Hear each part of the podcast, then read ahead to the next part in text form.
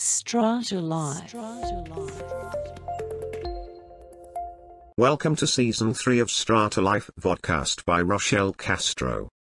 The place where you should learn and get inspired on all matters strata. Strata, Strata Life. Strata Life. Strata Life. Season 3.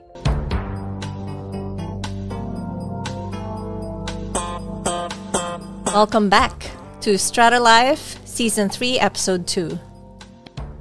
One of the common issues that one faces when they start living or owning property in a strata community is the obligation to financially contribute to the maintenance of the community. Strata Life. There are times that owners stop providing contribution or giving their contribution because they have issues with maintenance is being dealt with. Unfortunately, that isn't the solution because those who bought in to a property with a strata community actually has a legal obligation to contribute. Strata Life. But it's not just about obligation. Keep in mind that because your strata community is maintaining your shared property, your private property value is maintained and there's a high likelihood of it increasing. But not providing or not giving your contribution because you have a concern, that's not the solution. Where you have a concern with the way the strata community is operating, you must address it to them in writing. Strata Life. That way, you could demonstrate your seriousness about your concern and that you are addressing it and you would like the strata community to resolve it. On the other hand, where your strata community requires you to complete a complaint form to address your concerns, do so.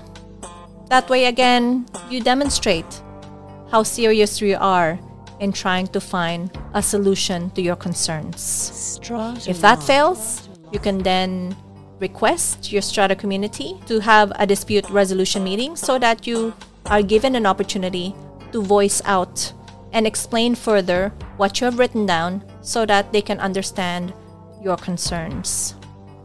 Now, I do say it's important for you to communicate, but it's also important for you to assess the issues that you address.